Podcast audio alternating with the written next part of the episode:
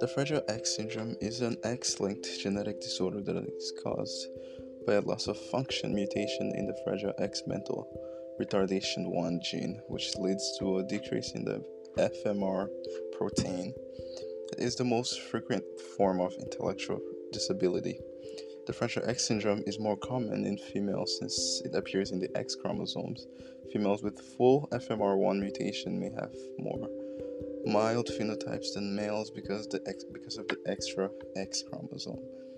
The degree of impairment in women correlates with the activation ratio of the fragile X chromosome rather than its size. However, in males, it correlates with the implication of the CG site.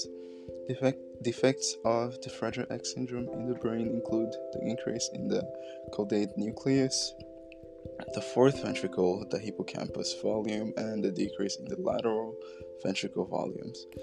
The intellectual disability ranges from mild to severe, and less than 50% of all women with the Fragile X syndrome have normal intellect. Boys with Fragile X syndrome usually have delayed language development and expressive language skills such as repetitive language, short and fast utterances, and poor articulation, and much more. Without a clear family history, diagnosis is based on cognitive and development behavioral concerns.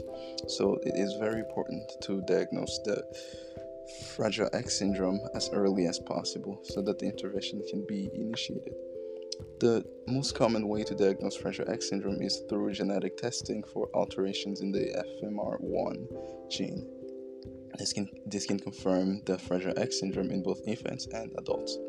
Uh, for managing the Fragile X syndrome depends on the patient's cognitive and behavioral symptoms, their strengths and weaknesses.